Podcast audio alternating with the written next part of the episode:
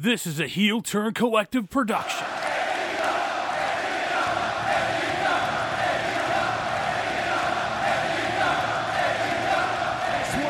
You cannot counter program the love, the genuine feeling, the damn revolution that is all elite wrestling.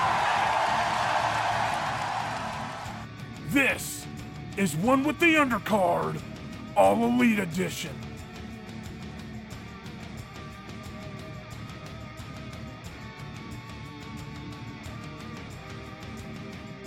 Welcome into One with the Undercard, where me and my boy Jay Johnson break down everything that is all elite wrestling, everything from the dynamite to the pay per views and everything in between. Jay, how have you been since the last time I talked to you for our Double or Nothing review? I am doing all right. Well, I mean, I need you to be better than all right because we're Oh. coming off the heels of Double or Nothing, which was a great show to some, a mixed review show to others. Um, but overall, I think we were pretty positive on the show. Would you say we that? were. I'd say we were pretty positive on the show. More Yeah, positive than negative. Yeah, absolutely. I mean, there's there's a lot of detractors out there that said that the show uh, suffered a little bit from the ladder match in the beginning being a little too long, to the Stadium Stampede match being too WWE for them.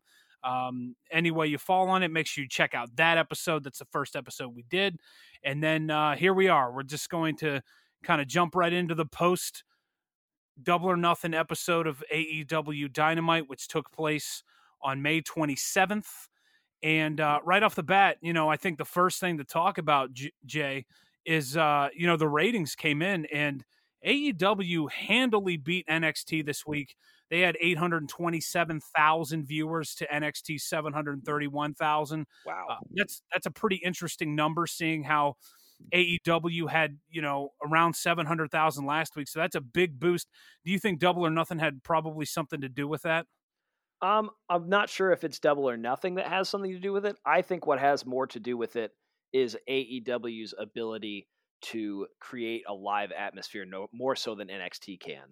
Yeah, I, I, I think you're right on that. Um, they did have the NXT did this is an AEW show, but NXT did have the big main event uh, this week, pitting Matt Riddle against Timothy Thatcher, I believe his name is, in, in like a cage fight, which AEW counter program, which we're going to get into. Um, but yeah, overall, just a, a clean sweep over most of the demographics. The only one NXT really only wins is the 50 and up, and I mean we're not there yet. So, No. um, but yeah, so if you're the- 50 and up and listening to this show, hey, I'm glad you made it. Absolutely. So uh, AEW really just taken. um, all the demographics that they need, really hitting that 18 to 34, which I think is the perfect demo for wrestling. So as long as they, you know, and everybody harps on these ratings like it's, you know, 1998, you know, still, but I think that 827,000, you know, if you average between 827,000 and 700,000, somewhere around there, I, I think that's a pretty healthy audience, especially uh, right now going with everything going on with the virus and everything. What would you agree with that take, Jay? I think so. Yeah, I think so too. So, but AEW, yeah, let's get let's get right into it. Let's- Dynamite. St- what? Go ahead. Oh no, I was gonna say we we kicked things off with broken Matt Hardy and the Bucks. Uh, they took on Joey Janela and Private Party. They Uh, did, but, but uh, the start of the show, Jay. Oh, uh, you're inner- right. yeah, the inner circle was there. They had the shirts. Uh, they, they created shirts like the NFL oftentimes does, um, where the winners and losers they print championship shirts for both. Um, and they had a bunch of shirts, and uh, Ortiz opened up the trunk or the truck bed, and it showed that they had just made tens of thousands of these shirts, and I'm sure they'll be on pro wrestling tees before we They're know it. they're on they're on Shop AEW right now. I am by no means getting paid to say that, but I was checking it out earlier and they had them up on shop shopaew.com. Absolutely, they do, and that that's pretty wild. But yes, the first match of the evening pitted the Young Bucks and Matt Hardy against the Private Party and Joey Janela. Uh, before the match began, the Young Bucks kind of wanted Matt Hardy to kind of fit their style a little bit, and he went back to the old Omega days. For those who don't know, Omega was a wrestling promotion that Matt and his brother Jeff ran back in the early '90s before they got signed by the WWF and um, he kind of went back into that persona, which kind of fits the Young Bucks style. Um, what were your overall takes on this opening match, Jay? this match was dangerous. Um, there were a lot of big spots in this match, um, and Marq Quen uh, sustained some kind of knee injury. I've been looking online to see if I can find anything about it, so I don't know if it's real or not. If he did, he sold it very well, um, but it looked very real. And if it's real, um, it just looked like an absolutely unnecessary bump. It was fun to watch at the time. It was entertaining to watch at the time, but I think um, his safety is is more important than my entertainment. Yeah, absolutely. So um, I think personally, um, just from what I saw, I think Private Party was way more smooth than they were at Double or Nothing. It seems like they calmed down a little bit. Uh, I was a little critical of their match in the in the pre-show for Double or Nothing, but I feel like here they calmed down a little bit and kind of got their spots in and did what they had to do. Marq Quen had a nice spot before the injury where he hit a hurricanrana off the apron, and Joey Janela followed that up with a DVD. Uh, Death Valley driver, for those not in the wrestling terminology, for a near fall. Um, how, how, do you land on Joey Janela, Jay? We didn't really talk about him too much during our Double or Nothing review. Where do you sit on Joey Janela and kind of like where he fits in the AEW kind of infrastructure? I'm pro Joey Janela. Uh, I think he is. I think he's a ton of fun to watch. I think he's entertaining. Um, there are not a lot of things that I could like sit here and tell you like, oh yeah, Joey Janela did this and it made my week. Um, he kind of falls in the middle of the pack for me, but ultimately I'm more high on Joey Janela than I am low. Yeah, absolutely. And I mean, there, he has his detractors, you know, the, the, biggest one probably being James E. Cornette. But um, I think that, I think Joey Janela's, you know, he's, for what they're asking him to do, I think he gets the job done for the most part. Is he the is he the smoothest wrestler in the ring? Absolutely not. He'll never be mistaken for a, a just a technician. He'll never be eh, Dean Malenko or anything. But I think. Joey Janela for what they ask him to do is all right. I mean, he's a little out of shape, but that's funny coming from me. I'm way out of shape, but Joey Janela doesn't really. Joey Janela kind of falls into that category of uh, the guy trying to look like he plays wrestler but mm. but he's getting way better than mm. when I first laid eyes on him. I was like, this guy's a joke, but he's actually gotten a lot better since then. Let's uh, talk about the end of the match real quick. Um, somewhere in the middle of the match, um, uh, I think yeah, Janela is beyond the barricade. He ducks and takes a uh, but uh, Blade ends up taking quite a super kick. Um, and one so of the young bucks, yeah, one of the bucks, yeah. So the uh, the match uh, finishes. Matt Hardy is helping uh, Marq Quen out of the uh, out of the vicinity, and all of a sudden, uh, Butcher and Blade come in and just start wiping out the Young Bucks. And then all of a sudden, vroom vroom. To what did my wandering ears did appear? But FTR, yes, from did. an old from an old Chevy. Uh, I don't know, it's an old truck. It looked cool. Uh, it sounded cool. Um, but yeah, no, they come out to the ring, they wipe out Butcher and the Blade. They look like they're about to uh, show the Young Bucks some friendship, and they turn around and they walk out of the ring and say, "No, sir." What did you think about that? Um, so, for those who don't know, FTR is the revival. Uh, they were the revival in WWE. The this is the worst kept secret in all of wrestling. I'm I'm positive because I I feel like we could have called this from a mile away. Um, them showing up here is a good thing, I think. I think if AEW, we talked a, a, little bit about it in the first episode. If AEW had a weak point, it would probably be the women's division. Their strongest point has to be the tag team division. Uh, they just have so many teams that that really just gel well together and have so many potential matchups that that really clicked and one of the ones that everyone had been talking about is FTR against the Young Bucks. And now it looks like we're going to get that. Hopefully, they stretch it out to all out because I think that's where the money is if you have FTR going against the Young Bucks at all out. But I think this just sets up so many potential matchups for not only FTR, but everybody else in the tag team division. Uh, they actually posted on social media a little bit later a picture of them with Arn Anderson and Tully Blanchard, who a lot of people think they kind of they kind of mold themselves after the old brainbusters back in the early 90s. It was Arn Anderson and Tully Blanchard. So it's kind of cool seeing them here. it's kind of a clash of worlds in a little bit, and it's exciting to see where you know them and the Young Bucks can kind of go. Um, I think they'll be the tag team champions by the end of the year, though. That, that's absolutely a certainty, I believe. I, I definitely agree with you. They are a, they're they were a really fun tag team to watch in WWE when they were allowed to uh, when they were allowed to go out and wrestle. There would be weeks where we wouldn't see them on TV, and they were super underutilized. Um, and it's like you know there were there's a handful of talent from AEW that's come over from WWE that were underutilized, like Brodie Lee, for example.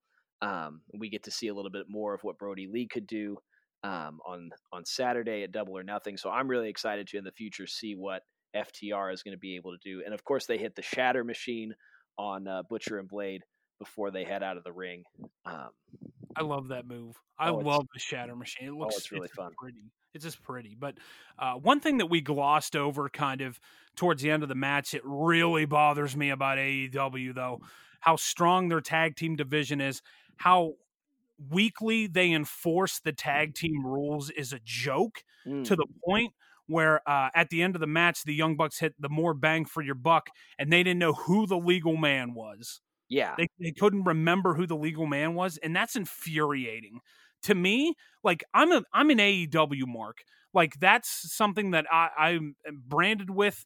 I, I like what they're doing, but there's just some things that I think are kind of unforgivable and that's one of them i can't just i can't get over it i can't get over the fact that you don't know who the legal man is like that that just seems like a simple just like a simple thing to me and yet they have yet to kind of master that craft of, of enforcing the tag team rules mm-hmm. and so if i had one nitpick that would probably be it I, I don't think you're wrong. Uh, I think that the 10 seconds allows them to hit some cool additional tag team moves in between tags but I think they could probably cut that in half, and it would probably cut down on the confusion of who is and who isn't the legal man in the match. I actually had a conversation with somebody on Twitter who uh, had listened to our Double or Nothing show, which is up on Spotify and Apple Podcasts right now, and he was asking me about why after listening to our show and after watching Double or Nothing, like why AEW wants to take all these risks and do moves that are banned other places. Like, for example, uh, FTR, when they got in the ring, they hit a spike pile driver. That was probably the first time they've hit a pile driver in, you know, five, six years. Not going to see that, that in WWE. Yeah, you, you don't see that. And, and I think AEW takes unnecessary risks. But I, I mean, look at look at the injury to, to Marq Quen. I mean that that, I mean that is that preventable? Yes, but I mean he's known for his high flying spots. So I mean that's that's going to happen from time to time. But I feel like AEW sometimes can't get out of its own way and mm. they attempt moves and stuff that they're just trying to get eyes to the product and they don't necessarily have to do that.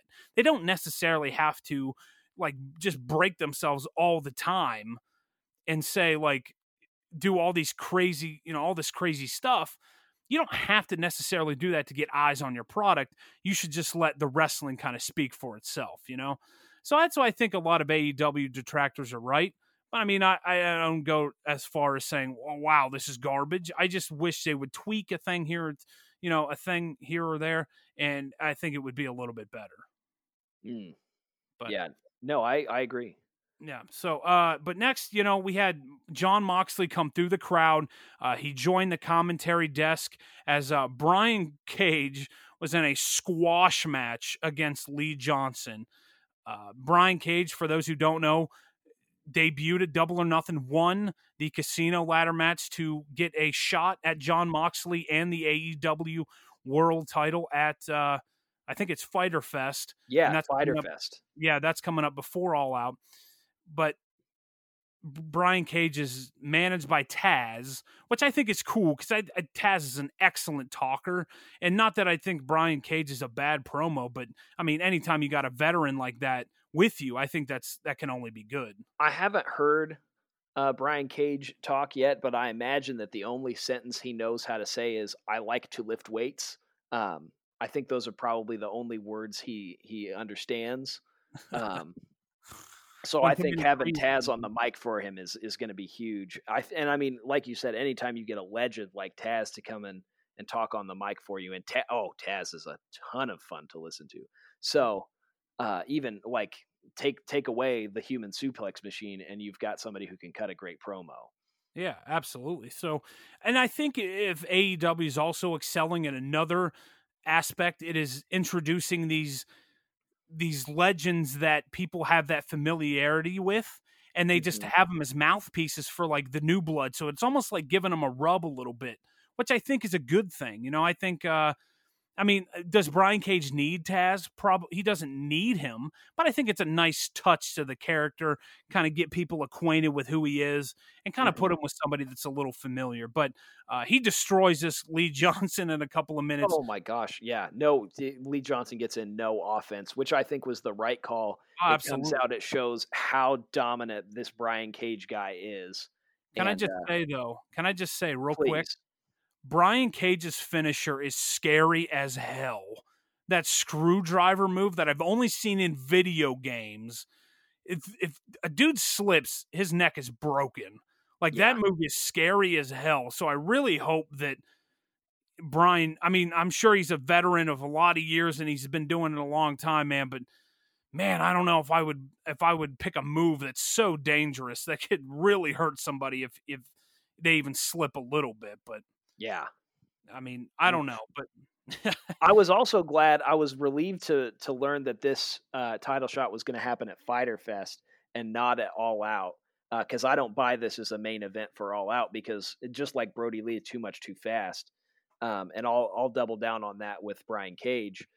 But I think having this as a main event at Fyter Fest, which is not as big of a deal as All Out, um, I would I, I buy that. I'll I'll allow it. I mean, I I don't have they don't have to listen to me because you know I'm just some nerd with a podcast. Um, so, yeah, no, but I- I th- I think having him as the main event at Fyter Fest makes more sense. Um, but I still think it's probably too soon for them to put the belt on him. yeah, I think I think you're right. Uh, last year, Fyter Fest AEW did it at some video game convention. I can't remember what it was. That's why they called it Fyter Fest, and it was free. Uh, I hope they do the same thing uh, this year. It's kind of nice not to have to pay fifty dollars and see kind of the bigger matches. Mhm. But you know, I digress. But after the match, Taz takes the mic. He looks at Moxley at the commentator's booth and said he's Cage is going to tear his heart out, which I highlighted because that is such that is such a powerful thing to say to somebody.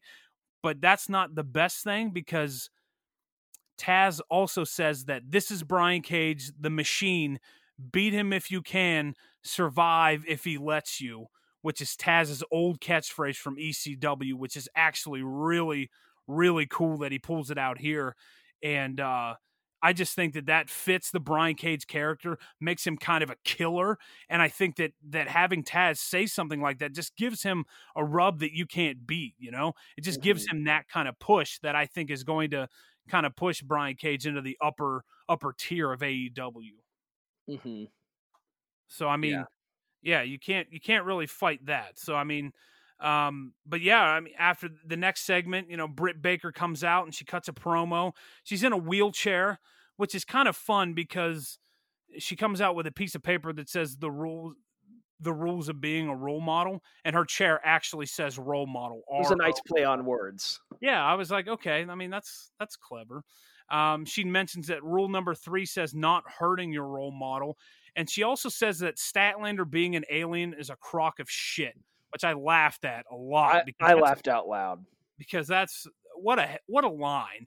You know, the fact that AEW can say shit freely on TNT is, I think, is actually pretty funny. But um, her saying that there is, is just really, you know, and I said this a little bit, you know, in the first episode. Britt Baker at first never really did much for me, man. But but these promos lately, she's really been growing on me, and you know, there's been a lot of talk. There's been a lot of talk. She's currently dating Adam Cole. There's a lot of talk. His NXT contract's up. You know, is he going to be the next one to make the jump to AEW? Which you know wouldn't shock me, but at the same time, you know, it kind of would because I feel like he's going to be a big player over there. Mhm. Um, but but how did you feel about the Brick Baker the Britt Baker segment? Uh, it was better than her previous segments. Um, I think she's improving. I don't think she's there. but I think she's improving. Um, I think it was nice to keep her on screen. I hope that she keeps doing promos um, throughout the duration of her injury, so that she stays on screen. She stays, uh, she stays under your skin with her role model shtick. Um, yeah, I think that'd be great for when she's finally able to return to in ring action.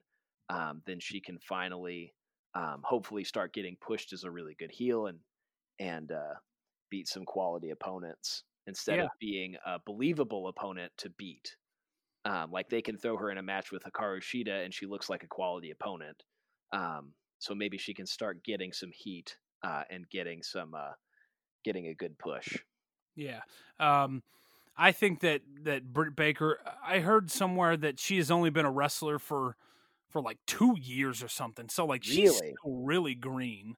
But uh, actually, uh, our boy Jordan Dukes actually went to school with her. Went to high school with her. So I I thought that was a cool little anecdote. But uh, yeah. But is she is she money right now? No. Uh, will she get there?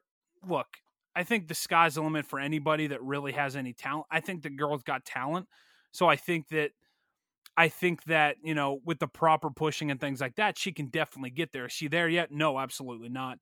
Uh, but I think she can down the Mhm. line. But she does mention that she will be back for All Out. So it'll be interesting to kind of see how they work her into that show. Um, Yeah. Kind of see where they go from there. So. And then uh, after that, we had an inner circle promo with Alex Marvez, where Jericho said it's going to be a great celebration and nobody's going to, you know, kind of ruin it. More just pandering by the inner circle. I, I kind of like how much they're on the show. It kind of puts them over as, as kind of being babies because uh, they lost that that ridiculous match on Saturday, and Mhm. it's kind of cool to have them kind of all over the show and and still getting some time, even though they lost the match. But you can see they're still a fo- uh, kind of a focal point of the show. So Yeah. And then uh, Hikaru Shida, the the new AEW Women's Champion, uh, had a had a match with Christy James, which should have been a squash match, but Christy got way too much offense and in Yeah. my liking. No, that frustrated the crap out of me. I think if you want to have who is Christy James one, um, and so why like why why is she getting offense in on the new champion as much as she did? Yeah, she can get some offense, but I think she got way too much offense in on Shida, uh, and I uh, was way underwhelmed by this match.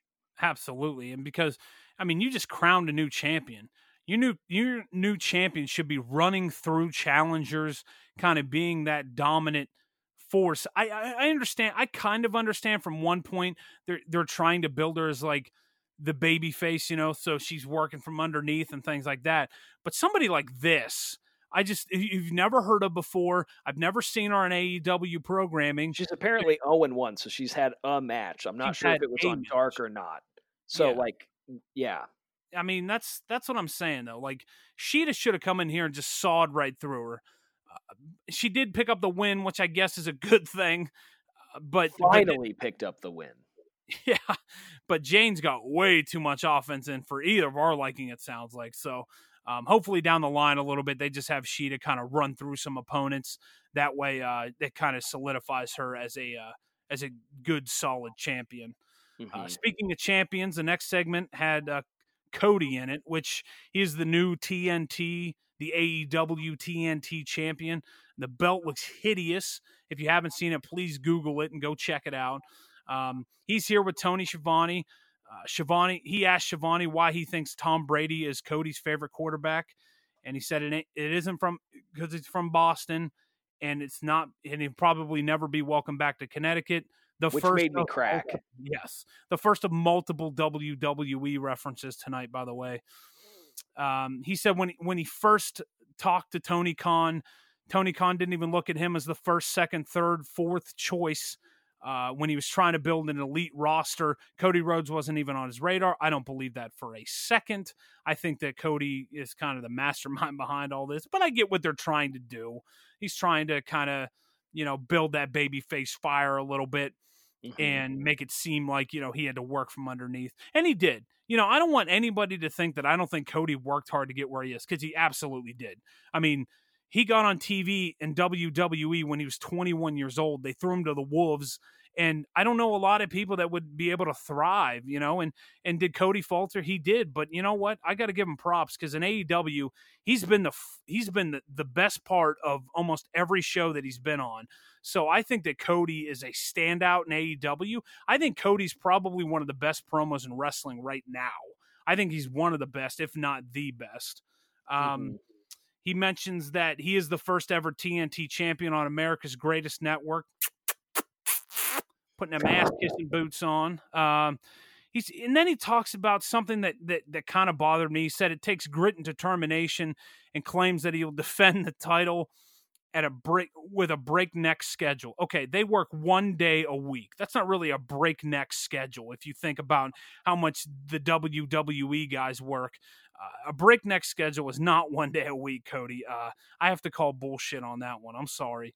But um, I get what, like I said, I get what he's trying to do here. But that really came off kind of flat to me because I was just like, unbelievable. A breakneck schedule, you work one day a week, you know. And I know he's doing all kinds of stuff behind the scenes and things like that.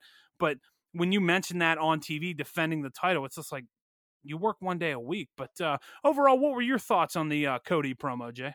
Uh, at first, I wasn't sure about the open challenge. Um, I wasn't sure about seeing that much Cody Rhodes on TV week in and week out. I don't get me wrong; I think he's great. Um, I think that he has carried a lot of the matches that he's been in.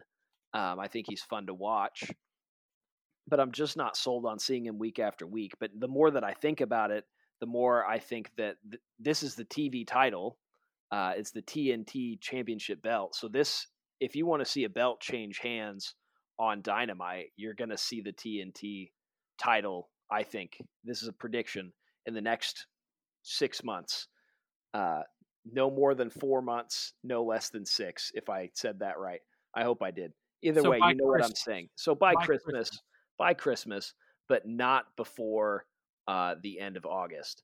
We will see a new challenge. We will see a new title holder uh, for the TNT Championship, and I think that'll probably be a, a rule for that to be uh, defended pretty regularly on TV since it's uh, TNT's title belt. What do you What do you think about that? I think I think that that's actually not a bad prediction. I think the TNT title is going to be uh, kind of like a almost like a television title uh, that ECW and WCW and the NWA had for a long time. It's actually kind of molded after I, I read somewhere that Tony Khan actually molded the title after the old NWA television title. So uh, the roots are there and things like that. Um, we kind of we see the first challenger as we kind of watch the show a little bit. Uh, but I think you're you're kind of spot on there. I think that the TNT title, if there was going to be a title that changed hands on Dynamite rather than it being the World Championship, I think it would be more likely it would be the TNT title. Uh, we haven't seen the World Championship defended on television very much, so I think that this is a way to keep the competition kind of exciting and keep a title on the line. You know, I don't think they'll go as far as TNA did, where the television title they had they defended it every single week. I don't think they'll go that far, but I think that that'll be defended more than the world title is yes. on TV, and I think that's the sole purpose of the title is to have a belt on TV that could feasibly change hands, and the two title holders are kind of on the same level. Mm-hmm. So it'll be interesting to see kind of in the next couple of weeks, though. Um, after that, we had a match between SCU and Hav- and uh, Jimmy Havoc and Kip Sabian, of course, with Penelope Ford, who I think is the uh, the quintessential woman in AEW. Um, I think she's probably uh, not to get too much into her, but I think she was probably one of the the better standout women that they have on the roster. And uh, but I, I, I get why she's a manager here, but I think that she should be featured more in matches and things like that. Mm-hmm. Um, and the winner gets a shot at the AEW Tag Team Championships next week. And uh, Havoc and me. pick up a, a surprising win here after Jimmy Havoc hits a Michinoku driver and, you know, gets the win. The match went about 12 minutes. There was a commercial in the middle. Uh, had the heels kind of maintaining control throughout. They actually maintained control throughout the whole match. Uh, SCU got some of their stuff in, but really a surprising win here for Jimmy Havoc and Kip Sabian. And I think it, it I think it's nice because I think they're actually getting a lot of momentum. I think Jimmy Havoc and, and Kip Sabian are, I think they're going to dethrone Hangman Adam Page and Kenny Omega? Absolutely not. I, I said on the Double or Nothing recap show that I think best friends will be the next tag team champions, but it's nice here to see Jimmy Havoc and Kip Sabian uh, picking up a like a surprising win. What did you think about the match, Jay? I have mixed emotions about the finish. Um, I think, um, I think that um, Hangman and Omega versus Sabian and uh, Havoc is a great tune-up match for the tag team champions. Um, do I think the more entertaining match lies between uh, a rematch between SCU and uh, Hangman and Omega? Yes. So, um, yeah, I'm kind of I'm kind of torn, um, and I think I'm leaning towards I'd rather see SCU uh, versus Hangman and Omega, but uh, we get Kip Sabian and Jimmy Havoc yeah. instead which is uh I think if they win the tag team titles next week, and again, I don't think they're going to, but I think if they do, that'll be the biggest surprise AEW's pulled out of their pocket yet. Well, here's another thing that irks me about it is this was like the first time on Dynamite that Jimmy Havoc and uh Kip Sabian have teamed together. Um, I'm pretty sure, or at least they're they're at least super green as a team, um, not in the ring, but as a team. Um, and so, if one of the strong points of AEW is their tag team division, then why aren't we having a standard like put together tag team competing for the tag team belt? Yeah, I mean, whether I, they're going to win it or not, like irregardless, I'd like to see if the, if their strong suit is uh is a uh, is a tag team division, then why aren't we seeing actual tag teams competing for the belt? Yeah, I mean, I get what you're saying. Uh, I really put over AEW's tag team division, but you're right. Having these kind of like thrown together tag teams, this really, you know, it's it, it's hit or miss. Um, I think that Jimmy Havoc and Kip Sabian can be a team in the long term. I've always been a big fan, though. If you're going to be a team in the long term, you got to get a name. Otherwise, it just doesn't feel like I just it doesn't feel like the tag team is for, in for the long game. And for stuff like that, you know, even even um, Adam Page and, and Kenny Omega, I hate the fact that they don't have a name. Mm-hmm. Like I just don't. I just think tag teams should have a name. You know, the Road Warriors, Demolition, the Natural Disasters, the Steiner Brothers. You know, they they all have names. You know, so I just think that for me, tag teams to feel complete need a name. I think it's a it's an interesting matchup, but I'm I'm kind of siding with you. I think SCU and Omega and Page would probably be the better of the two matches, um, interest wise for myself. But Havoc and Sabian, you know, they get a shot here, and it's always nice to get people to that don't normally get a shot at the titles to get them here. So I understand that. I understand the move though. Um, then after this, we get the uh, the battle royal for the TNT for the first challenger for the TNT. Do you want to talk about the uh, quick promo we get to see uh, MJF? MJF, uh, yeah, you're, you're, right. I totally skipped over that. You're right. MJF did have a promo. Uh, he talks about how he hasn't got a title shot in AEW yet. He says that if him and Wardlow are the last two in the battle royal, Wardlow will know what to do, which I assume means that Wardlow's just going to jump over the top rope and give him the win. Um, yeah, strong promo here again. MJF is the best promo, one of the best promos in wrestling. Him and Cody are kind of neck and neck, uh, and it's funny because they're they feuded for for like one match, which is a bummer because I feel like that could have been. I feel like MJF and Cody would have benefited if AEW ran monthly pay per views because they could have had that going for three, four months in a mm-hmm. row. It would have been, and then it would have culminated in uh, a big time cage match or something. Mm. Uh, they they did have the cage match with Cody and Wardlow. Uh, I think that they could have had that with MJF. Uh, Cody and MJF, and the cage match would have been a great blow off. I don't think that it hurts either guy though, but but they're on opposite ends of the spectrum. You know, MJF is one of the best heels in wrestling. Cody is one of the best baby faces, and they are both just fantastic on the mic and cutting these mm-hmm. promos and everything. But uh, yeah, I mean, I, I know you kind of alluded to it on the Double or Nothing show. Uh, what are your feelings on MJF uh, here in the promo, and kind of uh, how do you how do you rate his chances going into the battle royal? Well, uh, what I found more interesting than anything was uh, Wardlow's reaction to MJF telling him he knew what to do. He shot him a funny look, and I've said in the past I've been critical of Wardlow, uh, referring to him as uh, MJF's valet, and uh, I think we got to see a little dissension between the two of them, which was nice. Yeah, um, we did. Uh, the question begs, though. There, there's a question that begs to be asked: Is it too early for them to be even teasing the split at this point? No. I think it might be too early. I, I really do. I think that this has a little bit of legs. To, I disagree with you. I think that this has a little bit of legs. I think this could be one of those things where you build up and then ultimately when Wardlow turns on him, it's a huge moment for when people are there. I don't think you do it with nobody there. I think I think you're right in that aspect, but think about some of the builds that the AEW's had. Um, if you think about um, the build for the Exalted one, and I know there got to be no pop for that, but that that they built that for a long time. I'm not saying it was great at the end result, um, but the the way that they they told that storyline for at least six weeks um, it was that was nice to see. Uh, if you t- if you think about um, the the split in the elite between Hangman and uh, the rest of the elite, that's still building. Um, so I think AEW is doing a really good job at building some things at a snail's pace, and I think planting the seeds here for Ward the, the dissension between Wardlow and MJF early will then give us um, a lot of a lot of fun, maybe in I don't know, nine months from now.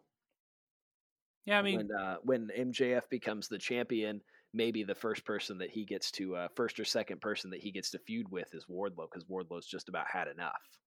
Yeah, I mean that would be very uh, reminiscent of Batista Triple H in 05. Triple H was the champion. Batista was kind of his understudy.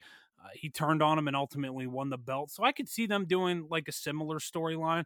As much as AEW tries to be tries to not be WWE, they kind of they fall into it sometimes where it feels very e-ish. Um, mm-hmm. and uh, so I, you know, well, there's nothing new under the sun in wrestling. Oh no! Um, I mean, trust me, we've seen it all. So I mean, there's nothing you can do that kind of changes anything, you know. But um, I just feel like the dissension might be a little too early. Mm. I don't think that this has nearly gotten the legs that it should. Although they could just be building Wardlow and MJF for All Out. That's the only thing I could think of that they're going to build it for All Out. I would agree with you there that it would be too quick. If they're going to build this at a snail's pace, um, then I think it's the right time. If they're going to do this early, I think it's too soon. Yeah. So, but we uh we do have the battle royal. Obviously, both MJF and Wardlow are in it. Orange Cassidy gets attacked on his way to the ring by Santana and Ortiz. They take him out. Um, the other wrestlers in the match are Jungle Boy, Luchasaurus, Sonny Kiss, Doctor Luther, Marco Stunt, Colt Cabana, and, and a few others. Um, kind of some back and forth action here. MJF kind of sat in the corner while Wardlow guarded him, and nobody would would take him out, which I thought was kind of that was kind of fun. Uh, you had a lot of back and forth action throughout. Uh, I I honestly thought Luchasaurus was probably going to win because I feel like uh, if anybody could have used the push uh, to face Cody, it would be him. Uh, mm-hmm. but ultimately, Jungle Boy comes out on top. Um, Jungle Boy, MJF, and Orange Cassidy, who makes his way back into the ring after he, everyone had forgotten about him. Uh, they're the last three in the ring. Orange Cassidy does a little work. He helps Jungle Boy. They eliminate Wardlow, then they eliminate MJF, and then uh, eventually Jungle Boy eliminates Orange Cassidy, which makes him the number one contender for the AEW TNT Championship and a match against Cody next week.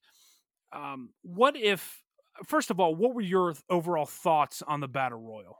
I thought um, I thought the ending was really fun. I thought the I wasn't sure who was going to win the battle royal. Um, I I also love to see Billy Gunn in there. We haven't gotten to see much of the Gunn Club featured in AEW. Yeah, I mean um, Billy Gunn. Yeah, but uh, um, yeah, no, I think the ending was a ton of fun. Also, I I don't think I ever realized how freaking huge Billy Gunn is until he stands side by side with Luchasaurus, both of them trying to knock each other down and just kind of no selling each other. I thought that was pretty fun. Usually I hate no sells with a passion, uh, but that one was was pretty fun. Yeah. Um, I think that uh, I think that AEW does suffer sometimes from having smaller guys, where a guy like Billy Gunn, who didn't necessarily stand out too much uh, in his run with the New Age Outlaws and things like that, but in AEW, he he looks like a monster oh, compared yeah. to everybody else. That's what I think that That's why I think like somebody like Wardlow looks like just a giant because everybody else in the company is super duper kind of tiny. And so uh having having Billy Gunn out there, you're right, it was fun. Um Jungle Boy I feel like and, and I might have this sneaking suspicion that Jungle Boy beats Cody next week. Ooh. I don't know why. I just feel like it's going to happen. I feel like Cody's going to put the title on himself for like two weeks, and then Jungle Boy's going to sneak in and beat him. Because what does that do for Jungle Boy? That shoots him to the top if he beats Cody. Mm-hmm. I think they already had a match uh, a little bit. No, no, Jungle Boy had a match with Chris Jericho, not Cody. Yeah, yeah, But, and he uh, took him to a ten minute draw, which yeah, I think I mean- was the right call. And he had he had a good match, you know. So I think that Cody and Jungle Boy match up well. I think that Jungle Boy is has the potential to be good in AEW for a long time. So I think that uh, and his dad ruled in Beverly Hills 90210, you know, Luke Perry RIP. Um, but I just think that Jungle Boy is the right guy right now to face Cody, I think. After thinking about it a little bit and, and having Jungle Boy actually win the match, I think that he is the right call overall. Yeah, And like you saying that uh, that you think that uh, Jungle Boy might take the title from him. I at, at first I was like, no, you're crazy. And then the more I thought about it, I think that um, I think that Cody has done a really good job at putting other talent over uh, based on his position in the company. Um, and I I think that it, like him strapping the title to himself at first um, is a really um, I think it's a I don't know what the right word is, um, but I, I think him being the first TNT champion is a great move, uh, and I think Jungle Boy taking it off of him might actually be a great way to skyrocket uh, Jungle Boy's career. And we've been talking about Jungle Boy being a he's a star, but when is his push coming? And you know his push could be coming anytime between now and next week. Yeah, absolutely. So um, I don't think Cody gets hurt by a loss, but I mean, I'm not predicting Jungle Boy to win the title. I'm just saying, feasibly, I could see it happening. You know, Mhm. and so I think that that Cody kind of, uh, you know, I think Co- Cody doesn't really get hurt by a loss here, but Jungle Boy gets shot through the roof. You know, so it just all Oh, depends on yeah, so it just all depends on whether or not you think Cody being a two week champion is a good thing or not.